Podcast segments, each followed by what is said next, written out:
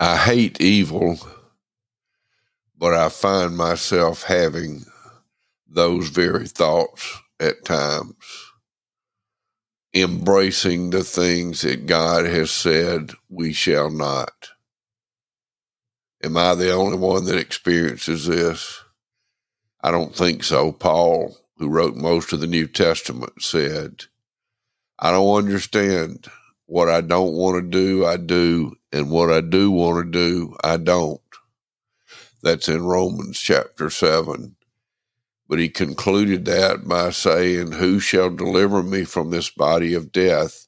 Thanks be to God through the Lord Jesus Christ. And then he says, For there is now no condemnation for those who are in Christ Jesus.